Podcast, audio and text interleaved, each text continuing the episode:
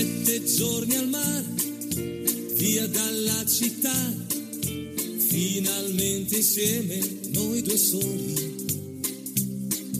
Sveglia accanto a te, poi dopo il caffè, passeggiate mano nella mano. Esta no es una semana cualquiera, con Luis Antequera y Mariate Aragonés.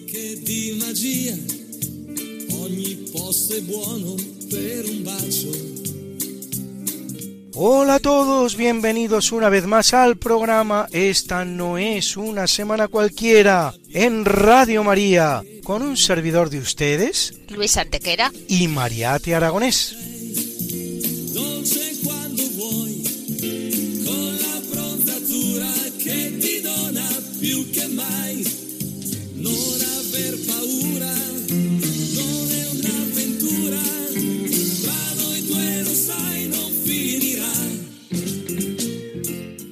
Luis, ¿qué semana nos ocupa hoy?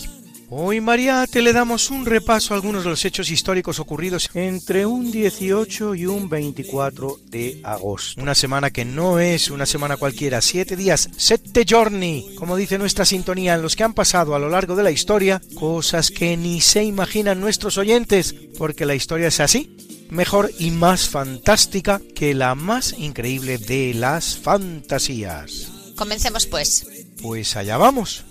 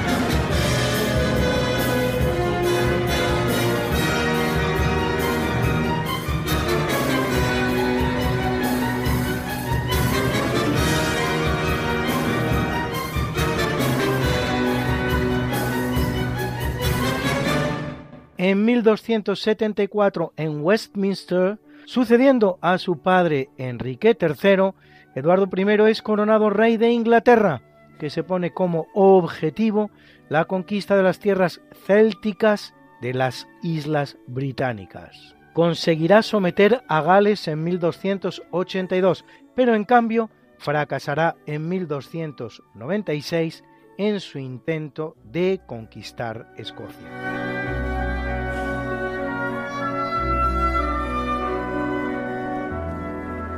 En 1492 se publica en España la Gramática sobre la lengua castellana de Antonio Nebrija, primera gramática de la lengua castellana y también de cualquier lengua viva, inspiradora además de las más de 600 gramáticas que escriben los maestros misioneros españoles en América para las distintas lenguas amerindias. Precisamente este año de 2022 estamos cumpliendo el quinto centenario de ese gran sabio español, fallecido en 1522.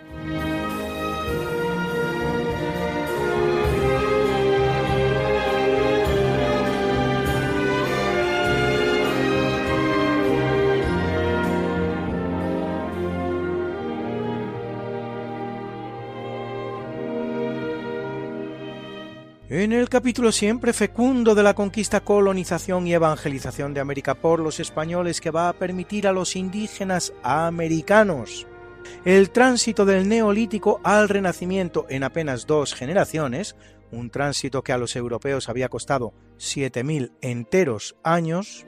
En 1499, Alonso de Ojeda descubre el lago de Maracaibo, al que pone el nombre de Venezuela, la pequeña Venecia, por recordarle las construcciones lacustres indígenas a la bellísima ciudad italiana. Me van ustedes a disculpar, las casitas del lago Maracaibo serían muy bonitas, pero este señor no había estado en Venecia.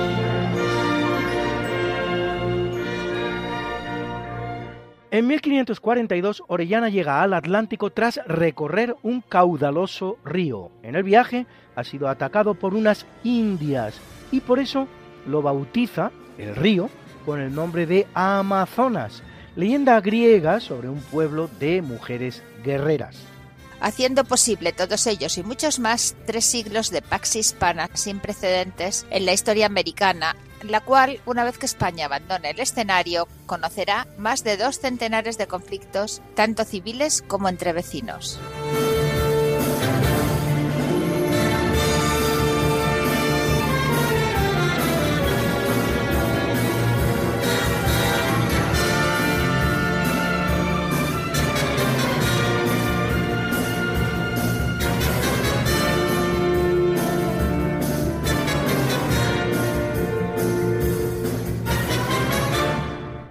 En 1772 en Suecia, Gustavo III, hijo del rey Adolfo Federico y de Luisa Ulrica de Prusia y primo de la emperatriz Catalina II de Rusia, da un golpe de Estado incruento que elimina en el país a los partidos pro-francés y pro-ruso. Lleva a cabo una reforma constitucional que lo encumbra al poder absoluto en el campo internacional intenta sin éxito arrebatar San Petersburgo a Rusia, pero frena el intento danés de invasión y la intentona independentista de Finlandia, realizada con el apoyo ruso, y obtiene la victoria en la segunda batalla de Sventsund, una de las más grandes victorias navales de la historia sueca, poniendo fin así al intervencionismo ruso en la política sueca. Impulsa la cultura nacional sueca, abole la tortura y otorga libertad de imprenta.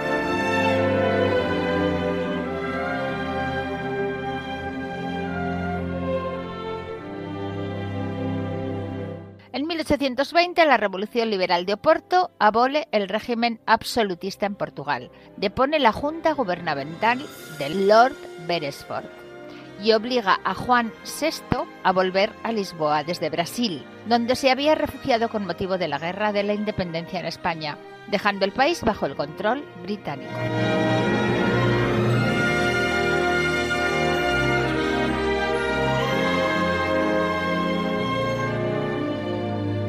En 1865, Prusia y Austria firman la Convención de Gastein, mediante la cual se reparten los ducados que han arrebatado a Dinamarca el año anterior, en la llamada Guerra de los Ducados.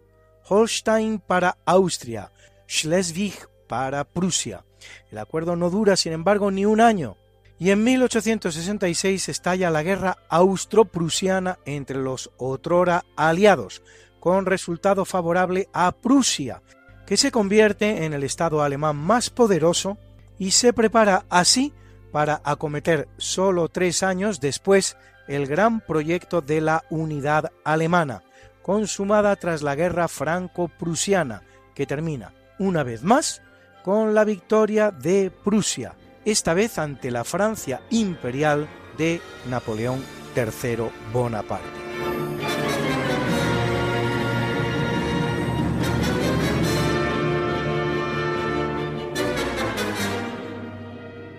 En 1868, en la India, el astrónomo francés Pierre Janssen, al observar un eclipse solar, se percata de la existencia de una línea amarilla brillante que revela la existencia de un elemento desconocido hasta la fecha, el gas noble que llama helio, que no significa otra cosa que sol en griego.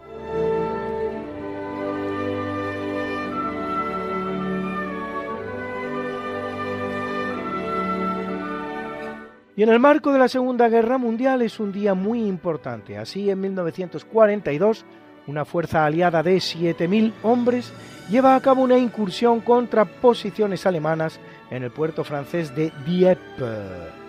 Aunque el coste es alto, 3.600 bajas, y los objetivos alcanzados pocos, sí servirá para obtener valiosa información de cara al futuro gran desembarco aliado de Normandía el 6 de junio de 1944.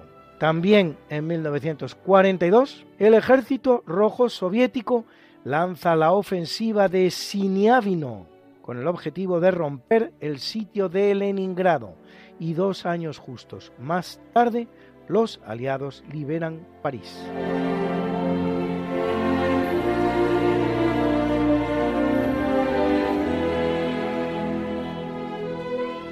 En 1959, las islas Hawái, descubiertas por el español Ruy López de Villalobos en 1542, que les había dado nombres como La Desgraciada o La Mesa, y cuyo nombre deriva de su primer mitológico poblador, Loa, se convierten en el estado número 50 de los Estados Unidos de Norteamérica, que se las habían anexionado medio siglo antes, en 1898.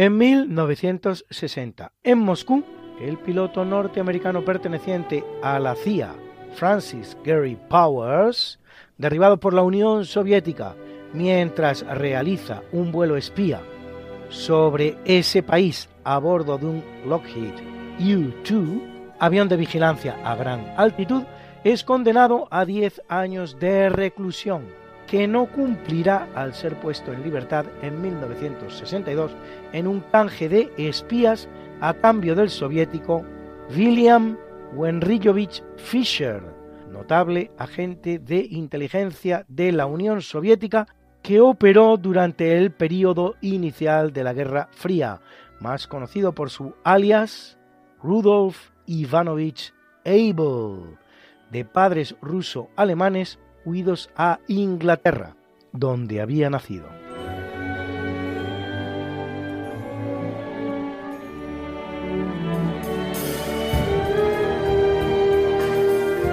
En 1973, la Cámara de Diputados chilena, con Salvador Allende en el poder, aprueba el acuerdo sobre el grave quebrantamiento del orden institucional y legal de la República, en el que acusa al gobierno de instaurar un sistema totalitario, violar garantías constitucionales, dirigir una campaña de difamación contra la Corte Suprema, violar la libertad de expresión, reprimir con violencia a los opositores e infiltrar políticamente a las Fuerzas Armadas.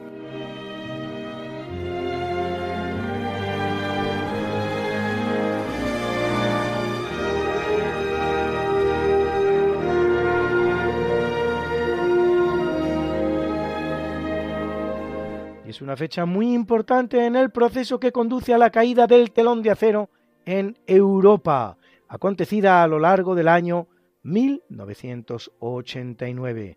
Pues mientras en Polonia el presidente del país, Wojciech Jaruzelski, nombra a Tadeusz Mazowiecki, activista del sindicato Solidaridad, como primer ministro, el primero no comunista en 42 años, ese mismo día centenares de alemanes de la República Democrática Alemana cruzan la frontera con Hungría con la intención de pasar desde allí a la República Federal Alemana.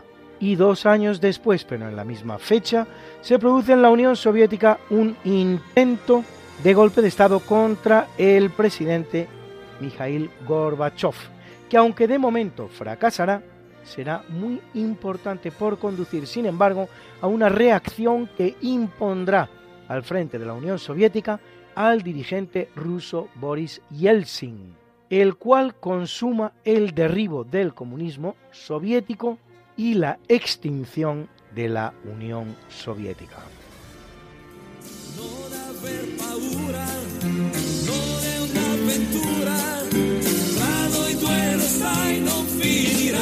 Esta no es una semana cualquiera. Con Mariate Aragonés y Luis Antequera. La historia como es. Y no como nos gustaría que fuera.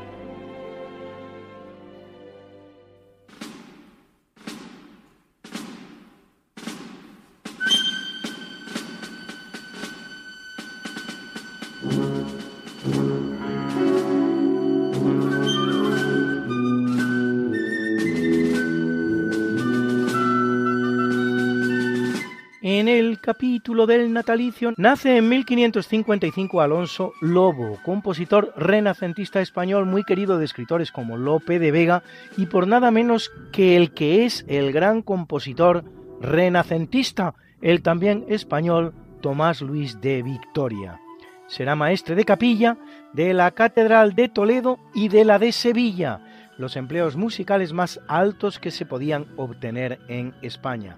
Su obra incluye misas y motetes, tres pasiones, lamentaciones, salmos e himnos y un miserere para doce voces que se ha perdido, como también, si la hizo, cualquier tipo de música instrumental.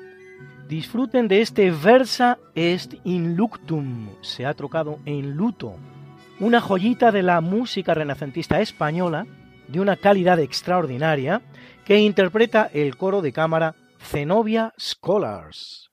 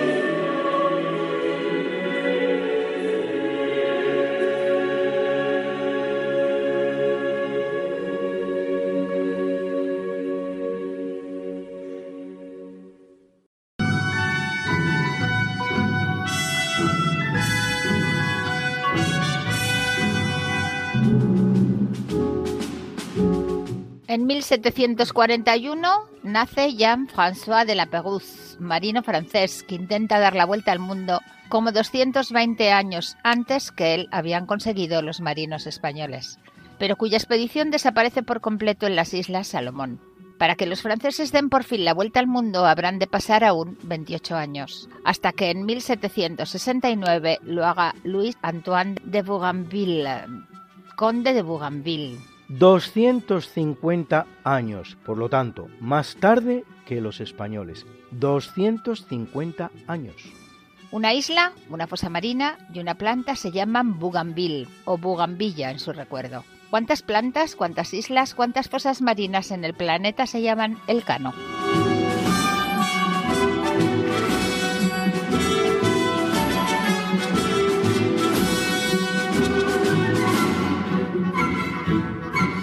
1871 nace el norteamericano Orville Wright, pionero de la aviación que junto con su hermano Wilbur protagonizarán el 17 de diciembre de 1903 el primer vuelo con motor de la historia de la aeronáutica a los mandos del aeroplano Wright Flyer o Flyer One en Katy Hawk, Carolina del Norte.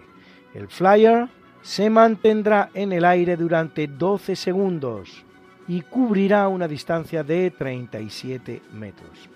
En el cuarto vuelo, la distancia será ya de 260 metros, cubierta en 59 segundos.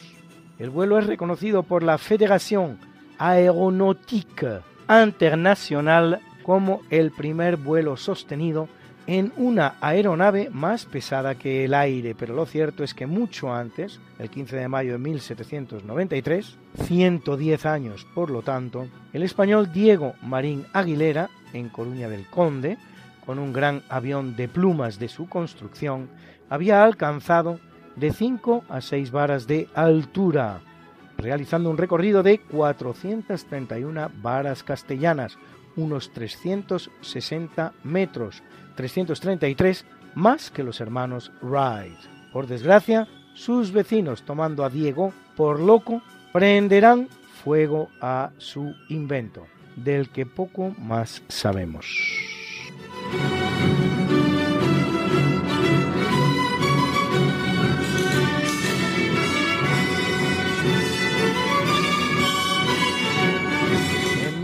1883 viene al mundo Gabrielle Chanel, más conocida como Coco Chanel, diseñadora francesa de bolsos, perfumes, sombreros, joyas y, por supuesto, ropa.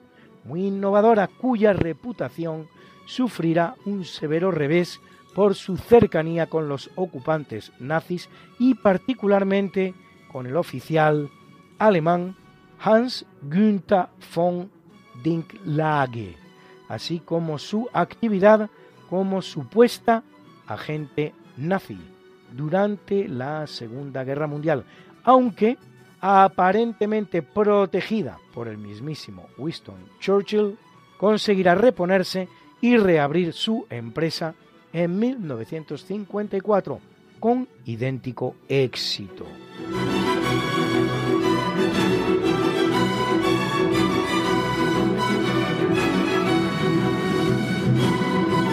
En 1899 nace el argentino Jorge Luis Borges, una de las glorias de las letras hispanoamericanas y de la literatura en español del siglo XX. Premio Cervantes 1979, eterno candidato al Nobel que de manera completamente injusta nunca recibirá.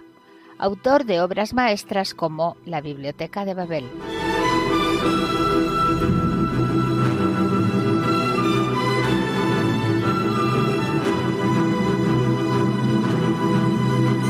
Nace en 1914 Fumio Ayasaka, compositor japonés especializado en bandas sonoras para el cine, autor de las de películas como Los Siete Samuráis o Rashomon, las dos con el celebrado director de cine nipón Akira Kurosawa. Como nunca hemos traído a nuestra semana cualquiera ninguna obra japonesa, nos estrenamos hoy con esta obertura en re mayor de Ayasaka que acompaña nuestro natalicio.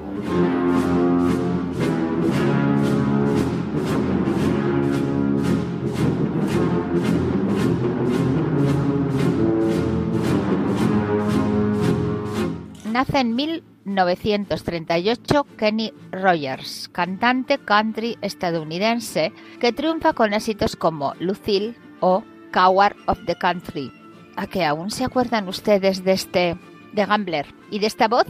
Con él hacemos una breve pausa musical.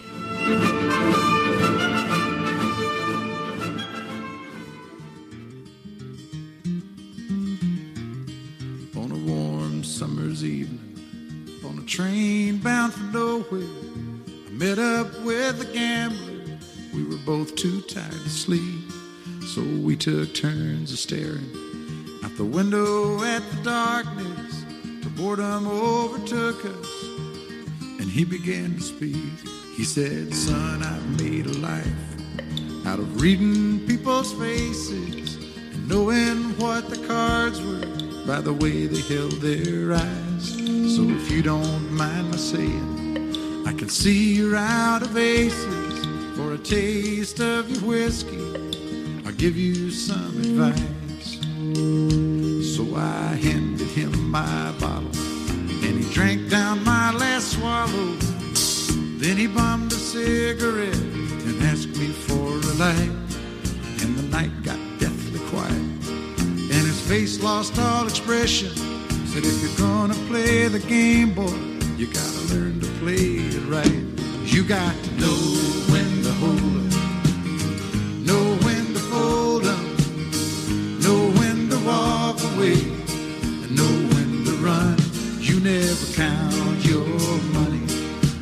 sitting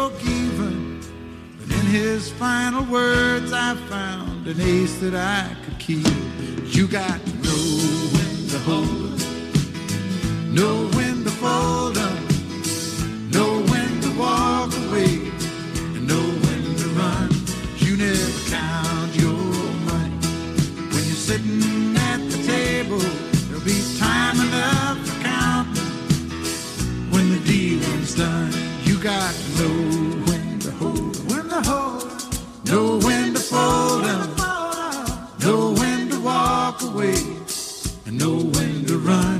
You never count your money. When you're sitting at the table. There'll be time enough for counting. When the dealing's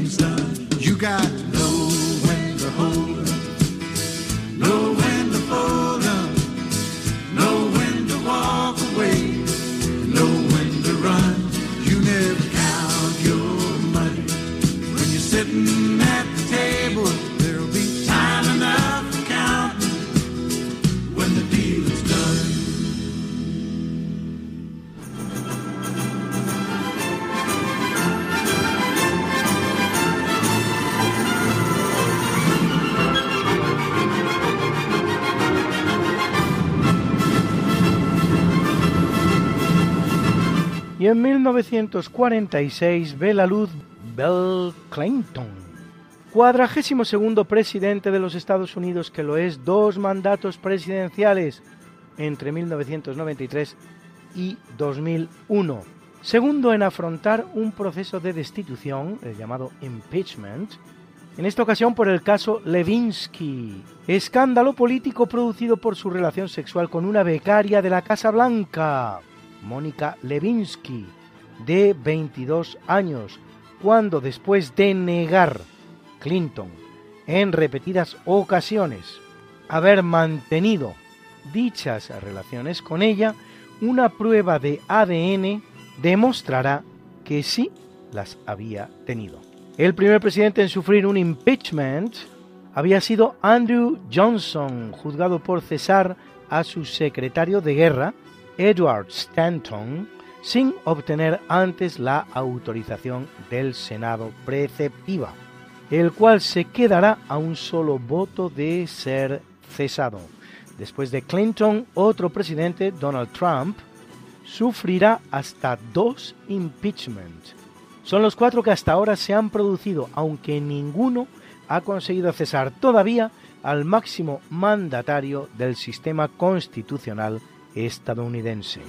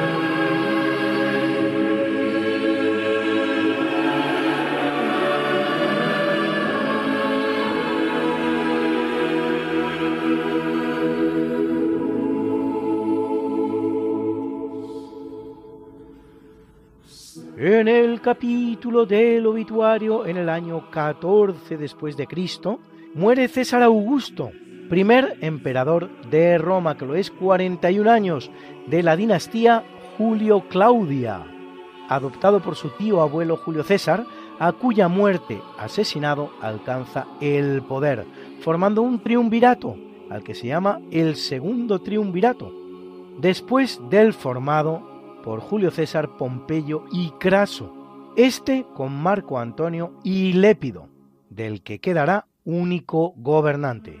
Conquista todo el nordeste africano, Egipto incluido, y el Asia Menor, así como todo el Cantábrico español y una región en los Alpes que aún no era romana. Instaurará en el imperio la que se da en llamar Pax Augusta, el mes en el que estamos, agosto, denominado Sextilis antes, es conocido hoy día así en su honor. Y no muere sin dejar escrita una especie de autobiografía, Res Geste Divi Augusto, hazañas del divino Augusto.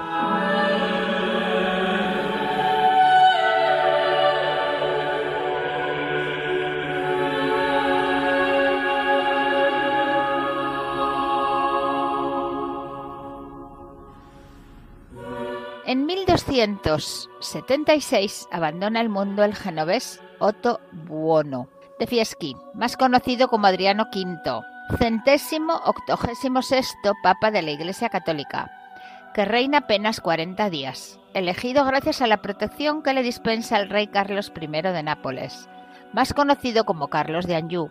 Su única disposición importante será anular la bula Ubi Periculum de Gregorio X, con las reglas para la celebración de los cónclaves, lo que dificultará las futuras elecciones papales. Se da la circunstancia de que no era sacerdote al ser elegido, por lo que había que ordenarlo y no dio tiempo a hacerlo, a pesar de lo cual ha figurado en la lista de papas hasta la reforma que de dicha lista hace Pablo VI en 1975, momento desde el cual ya no está, pero su ordinal sí corre, no volviendo a ver un Adriano V, y el que le siga en el nombre será Adriano VI.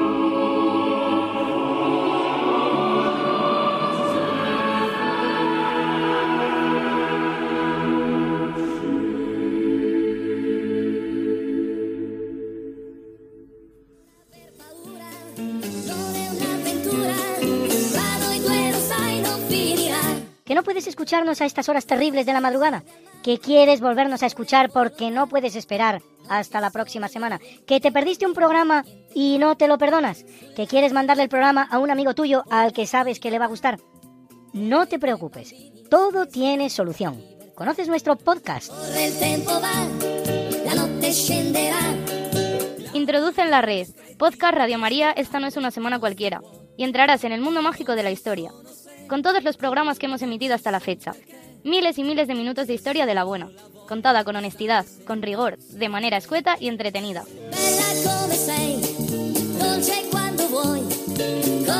Ya sabes, el podcast de Esta no es una semana cualquiera.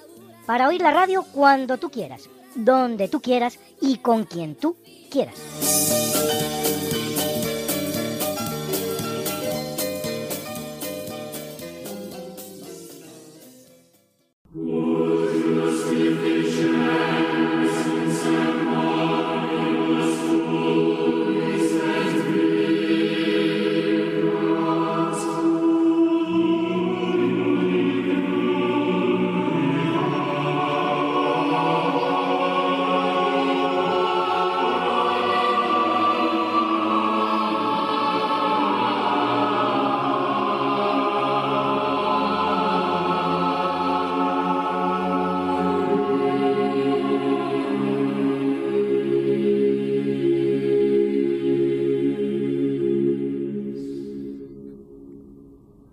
1572, en Manila, sin saber que le ha sido concedida una pensión de 2.000 ducados.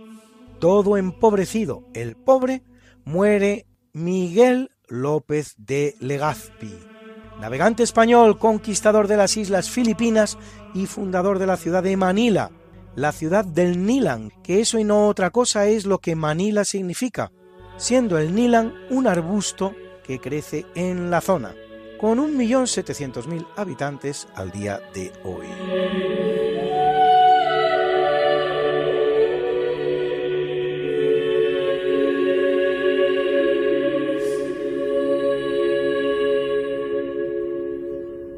Muere en 1591 el humanista, poeta y místico español Fray Luis de León, uno de los hombres más sabios de su tiempo, defensor de la libertad humana ante Dios y autor de obras como De los nombres de Cristo traductor del Cantar de los Cantares al español.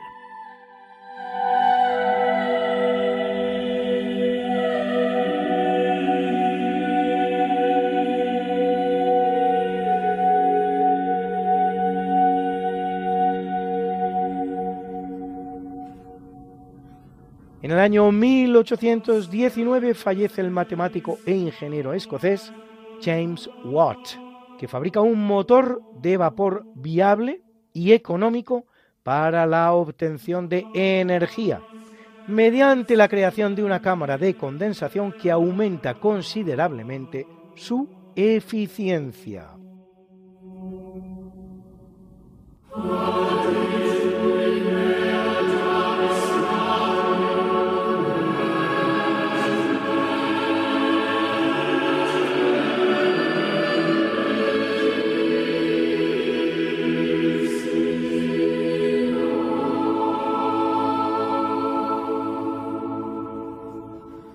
Muere en 1858 a la edad de 30 años Rodolfo de Habsburgo, hijo y heredero del emperador Francisco José I de Austria, muerto en trágicas circunstancias todavía insuficientemente desveladas que avalan tanto la hipótesis del suicidio como la del magnicidio. Es una de las cuatro grandes pérdidas por las que pasará Francisco José I de Austria, todas ellas en trágicas circunstancias, su hijo y sucesor Rodolfo, su esposa Sisi, su hermano Maximiliano y su sobrino y también sucesor Francisco Fernando.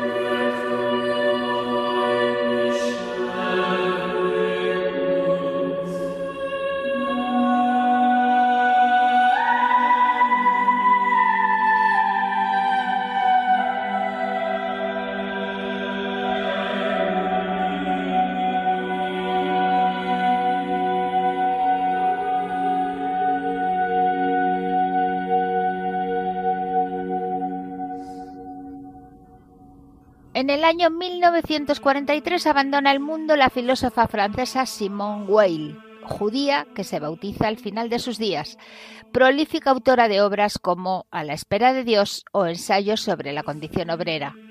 la cual, enferma de tuberculosis, se niega a tomar los alimentos que su estado de salud requiere para subsistir con las mismas raciones que sus compatriotas franceses bajo la ocupación nazi.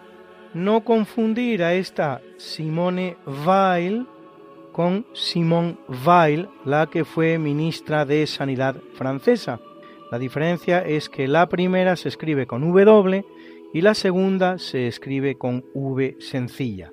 De hecho, si nos atuviéramos a la pronunciación alemana original de ambos personajes, la primera sería Simone Weil, la segunda sería Simone Weil.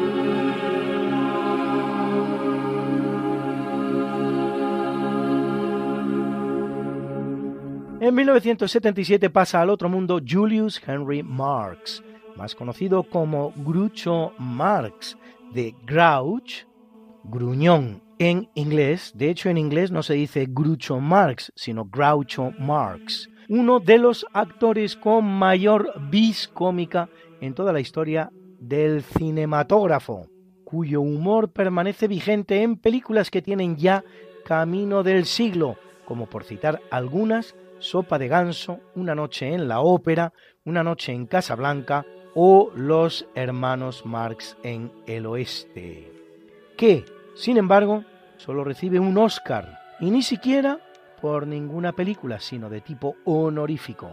Siempre actuaba con un bigote postizo de satén que luego se pintará con carboncillo. Y es autor de frases geniales, como por ejemplo... nunca pertenecería a un club capaz de tener entre sus socios a un tipo como yo.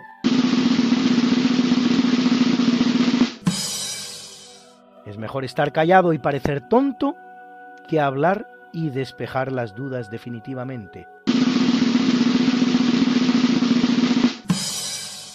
Señora, he pasado una noche estupenda, pero no ha sido esta.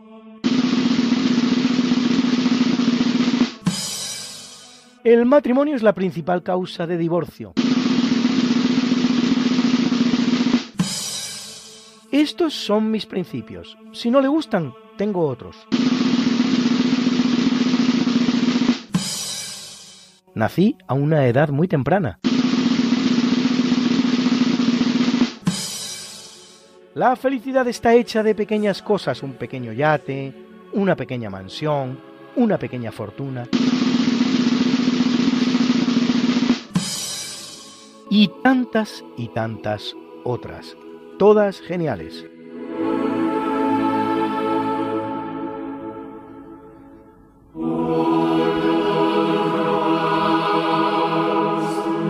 Muere en 2003 Magdalena Nile del Río, más conocida como Imperio Argentina, bailarina, actriz y cantante hispano-argentina que cantaba así de bien la falsa moneda.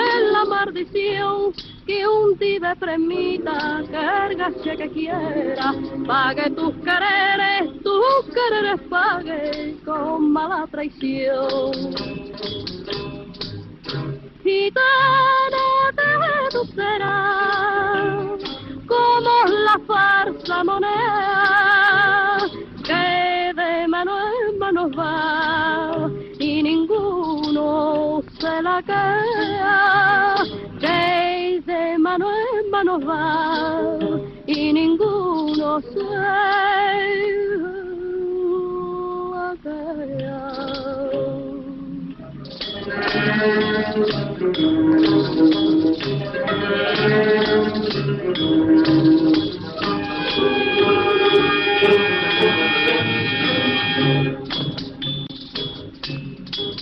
Beso los negros, zarcillo fino, que allí dejara cuando se fue, y aquellas trenzas de pelo endrino que en otro tiempo cortó paé. Cuando se marchaba no intentó mirarla, ni lanzó un quejío, ni le dijo adiós.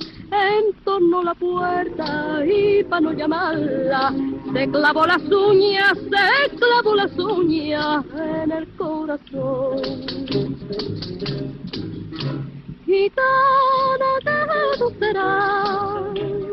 como la farsa moneda que de mano en mano va y ninguno se la queda que de mano en mano va y ninguno se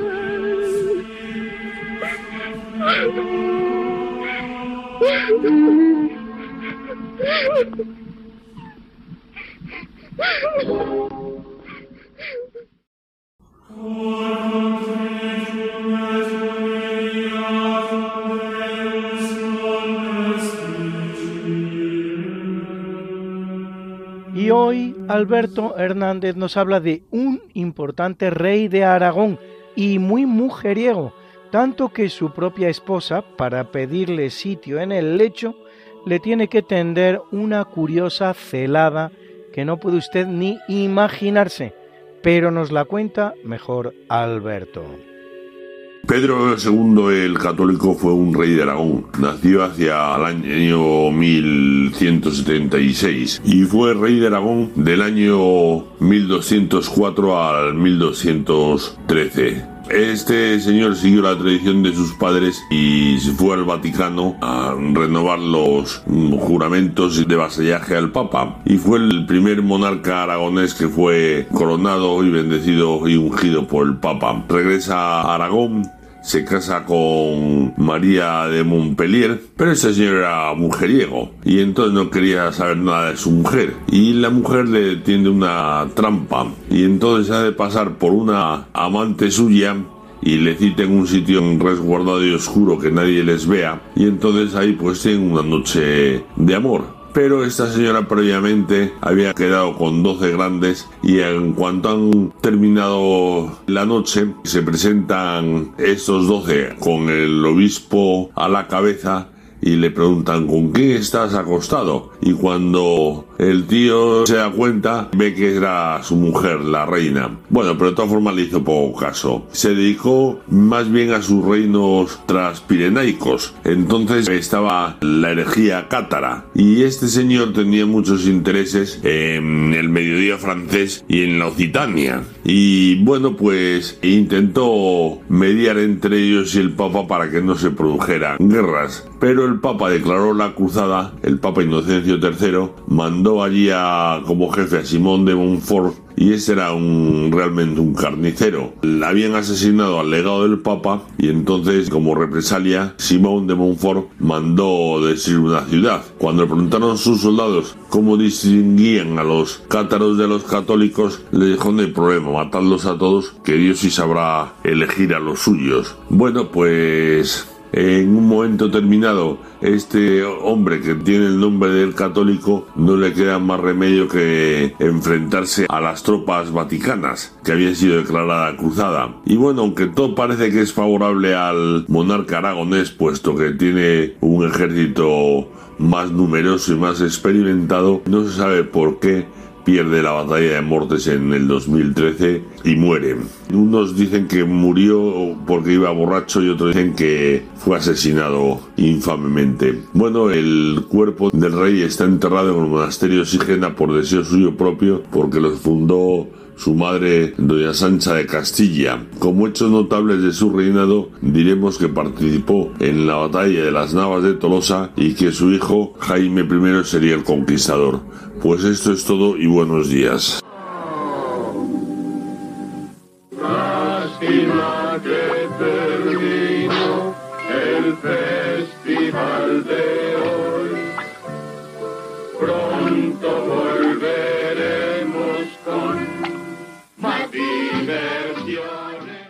Y aquí estamos una vez más en el final de nuestro programa. Mariate, Alberto y yo esperamos que hayan pasado ustedes un divertido ratito y hayan aprendido mucha historia como la aprendemos nosotros con cada programa que hacemos. Y no nos vamos a despedir como no lo hacemos nunca sin presentar nuestra mucha, buena y variada música.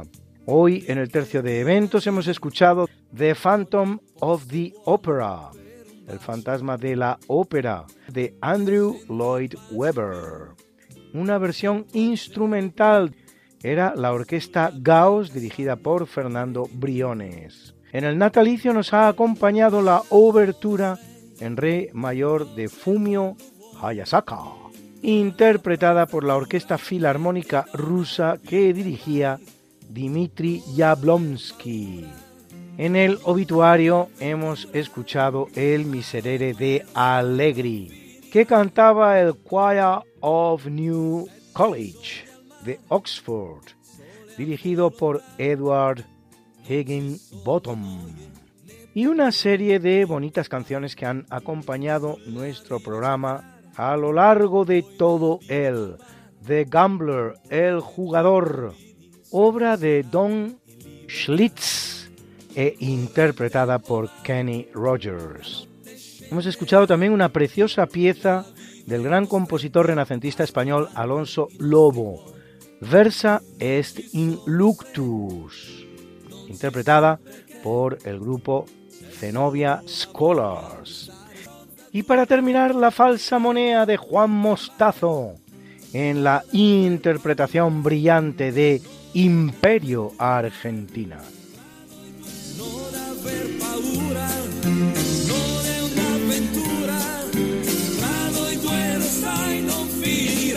Esta no es una semana cualquiera, a que teníamos razón. La historia, ¿cómo es? Y no como nos gustaría que fuera. Hasta el próximo programa.